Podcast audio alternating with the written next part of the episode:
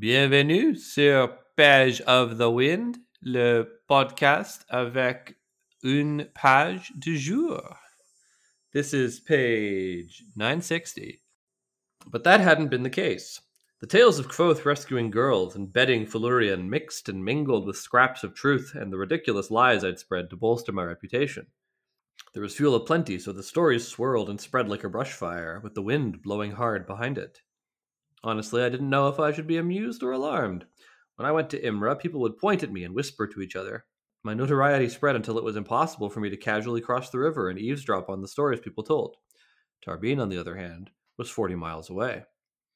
After I left Drover's lot behind, I returned to the room I'd rented in one of the nicer parts of Tarbean. In this part of the city, the wind off the ocean brushed away the stink and the dust, leaving the air feeling sharp and clear, I called up water for a bath, and in a fit of lavish spending that would have left my younger self dizzy, I paid three pennies to have the porter take my clothes to the nearest Shaldish laundry. Then, clean and sweet smelling again, I went down to the tap room. I had picked the inn carefully. It wasn't fancy, but wasn't seedy either. The tap room was low ceilinged and intimate. It sat at the corner of two of Tarbean's most well traveled roads, and I could see Shaldish traders rubbing elbows with Yllish sailors and Vintish wagoners. It was the perfect place for stories.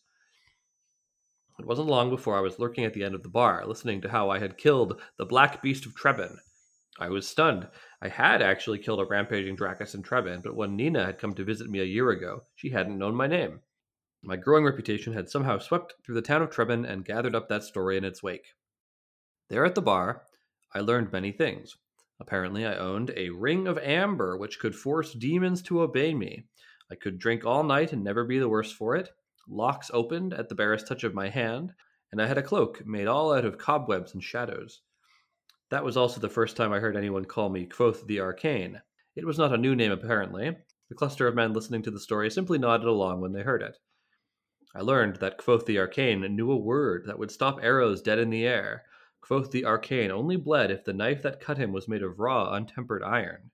The young clerk was building to the dramatic finish of the story, and I was genuinely curious as to how I was going to stop the demon beast with my ring shattered and my cloak of shadows nearly burned away. But just as I forced my way into Trebon's church, shattering the door with a magic word, the page ended. I'm Nick. I'm Jordana. And wouldn't you know it, Jeremy is back in the fermenting chamber. Well, he got uh you may recall he had an urgent call on the homophone. Oh, that's right. That's right. He had an urgent call on the homophone that he just had to answer. which of course we away. keep in in the fermenting container. In the fermenting so he chamber, had to go into right. the fermenting container to answer That's it. right. No place is more private for uh, intimate conversations than the fermenting chamber. Join Yeah. me, won't you, in the fermenting chamber for the homophone conversation. uh yeah, so the page. So the page, I kind of want to look at the different ingredients of the various stories that Kvothe hears about himself and see if we can find the kernel of truth. Okay. I'm down. Obviously, the Black Beast of Trebon, we know that there was a beast in Trebon. Kvothe seems to think that the story itself came to Trebon and they, or the, the name of Kvothe, like they realized later upon hearing the stories of Kvothe that it was Kvothe who had come to save them from the from the dragon. Yeah, they probably someone described Kvothe and they're like, hey, that's the guy. Hmm. Very interesting, wouldn't you say? I'm trying. To, I see. For some reason, I have it in my head right now that Kvothe is trying to lay low, but he's not. Um, Well, he's just trying to he's laying just low enough so that he can eavesdrop. Because you can't eavesdrop if they know you're in the room. that's true. I wonder if that's part of why he's getting his clothes cleaned and everything. Or Uh, maybe. I mean, another- cleaning clothes doesn't make them look like different clothes. Also, his hair is what gives him away. I think he's just getting his clothes cleaned because it's nice.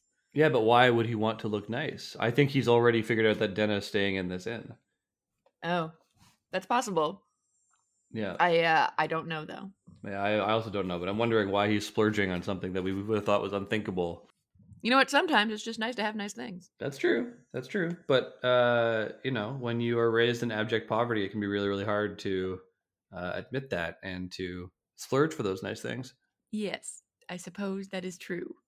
But we know that he's done this before. He's done a splurge before. That's true. So, what? Like he could splurge again. yes, he splurged before, and he could sp- commissioner. He'll splurge again. Um, the Ring of Amber is that based on anything? um I don't I don't I can't like Yeah, I can't think of anything that would that would be Amber. I think this one is just pulled out of thin air. I don't know. Did you think it was coming from somewhere? No, I'm pretty sure that a Ring of Amber is mentioned in the in the rhyme about him, so it could just be completely false. it could just be that there is no ring. I don't think it's in the rhyme. No, gonna- let me I'm- do a cursory. Yeah, Google. cursory Google for the rhyme. Yeah, on his first hand, he wore rings of stone, iron, amber, wood, and bone. Oh, fine. You win. I do, I do. All right. So now there's some evidence that this rhyme is not totally based in truth. It's just the various rings he's gathered from the stories, but possibly, potentially. Um, Oh, oh, maybe. No, that doesn't make any sense. I was gonna say maybe someone saw him wearing the wooden ring and mistook it for amber because they could be similar colors if it's like a certain color of wood. But um, honestly, maybe like that is actually not. but he hasn't worn the wooden ring anywhere except for that like one day in the mayor's court. That's true, and they, anyone who saw it would know what it was, presumably, right? Um, I guess the old man that he chatted with saw him toying with it, Oh yeah, maybe. But even that, I guess he was a he was a sailor, so maybe he didn't know about the ring game. Anyway, it also forces demons to obey him. Is that based in anything? Uh, say what's what's demony that he's encountered thus far? Oh, oh, what about the like he called down lightning that could be construed as the power of a demon? Yeah, one of them didn't. One of them say something like, "Oh, it was a demon. I swear, a demon came." Yeah, that could be. I mean, I don't know how that connects to Amber in that like scenario, but it's possible. There's like, I don't know. You could you could really stretch that if you needed to. I could drink all night and never be the worse for it. That's because he orders the uh, Sountain uh, at uh, at the Eolian. He's drinking Right? water. Yes. Yeah. Yeah. He's always drinking water. That's right. Um, locks open at the barest touch of my hand. We know that is from the when he opens the lockbox, Edro. Uh, Yes. and it pops open. Um, and I had a cloak made all of cobwebs and shadows. This So one that's- I cannot cannot think for the life of me. Yeah. God, who from. knows? It's not like it's Yeah. the thing he's been talking about for like a while. Yeah. So this one we have no idea. Although it means that other people notice it, right? Like he's definitely he talked yes, about they, it. they can tell there's something weird about the cloak he's wearing. Yeah, he met, he talked about it in the inn after he came back from Felurian, as I recall. Uh, he showed it to them, Oh yeah. Um, and then Kvothe knew a word that would stop arrows dead in the air. Sounds like the arrow the catch. arrow catch. Yeah. Yep. And he only bled if the knife that cut him was made of raw and tempered iron. Well, we know that he has trouble bleeding because he takes all the uh, precautions Yeah. before the whipping. Yeah. Yeah. So Has most- trouble bleeding. I don't. I don't know that I would word it that way, but Yeah. What's the reverse of a hemophiliac? uh, I, I, uh, uh, I don't know. His blood is so so thick and rich that it tastes good on pancakes. Ew, weird. But also reminds me of like blueberry sauce on pancakes. Have you ever had blueberry sauce on pancakes? I have. Yeah, because it's Mm. like it's like that purplely dark color, so it's like it's blood adjacent. Uh, exactly. And again, thick and rich. Yep. Yeah, so you've got to get the untempered iron when you go over to Kvothe to bleed him for your pancakes. This got weird. This got weird fast. you you did this. This This was got- not me. This got weird sooner than most of our most of our riffs. it's because Jeremy's not here to said to be more sane. Actually, no. Jeremy would have walked right into this. Never mind. Yeah, Jeremy would have talked about It could have gotten weirder, actually. big time. okay. Uh, is that wait? Are we missing things still? I Uh, think that's kind of it. He's he. So I I floated that uh, he picked this in because he knows Denna is there, uh, and that's why he's like having a bath and cleaning his clothes and everything. Um, the and so you know to give it away, uh, Denna is here at the end. We're about to have a scene with Denna, although we won't learn it's Denna until the we sorry we the audience won't learn it's Denna until the very end of the chapter. But presumably Kvothe can see her, um, and he knows that it's Denna before all the commotion happens. Um, but for me, what I wonder is in the line where he says, "I chose this inn carefully," and he the implication is that it's at the crossroads where all the stories come. Um, but the other implication to me is that because it's at the crossroads, it's where Denna might stop if she passes through, and it's also not too, uh, not too pretentious an inn for her. So to, he made a, an educated guess. possibly, or you know, the reason. He also knows she's looking for stories, so maybe he's here not for his stories but for hers. Oh, that's interesting. Right? That's- She's looking for stories too. That's an interesting theory. That's not stated, right? I would feel that, but then again, Kvothe keeps all of the hunt from Denna from us. Like the fact that it's Denna doesn't even appear until the very, very end. So maybe I do wonder if there's something like of that at play here. Like maybe he's noticed her here and he's like going to get cleaned up and waiting for his moment to make his uh make his entrance. I think it's possible that on his way in he might have noticed Denna was here. And then decided he would get all clean before going downstairs. I think that's reasonable. Yeah, that could be it. I don't I don't think he picked the inn because he knew Denna would be here. I think he picked the inn based on the like an educated guess at what she where she would be, um, based on the factors of the inn. And uh his educated guess paid off. And also I think that they're weird supernaturally drawn to each other. Yes. Well, when the time is right, they can meet each other, and when the time is wrong, they cannot. I think to play the Jeremy role, the most likely thing is that he picked the inn to listen to the stories, and he just happened to see Denna. And maybe that's why he sent for the uh, for the clothes in the bath. Yeah, okay.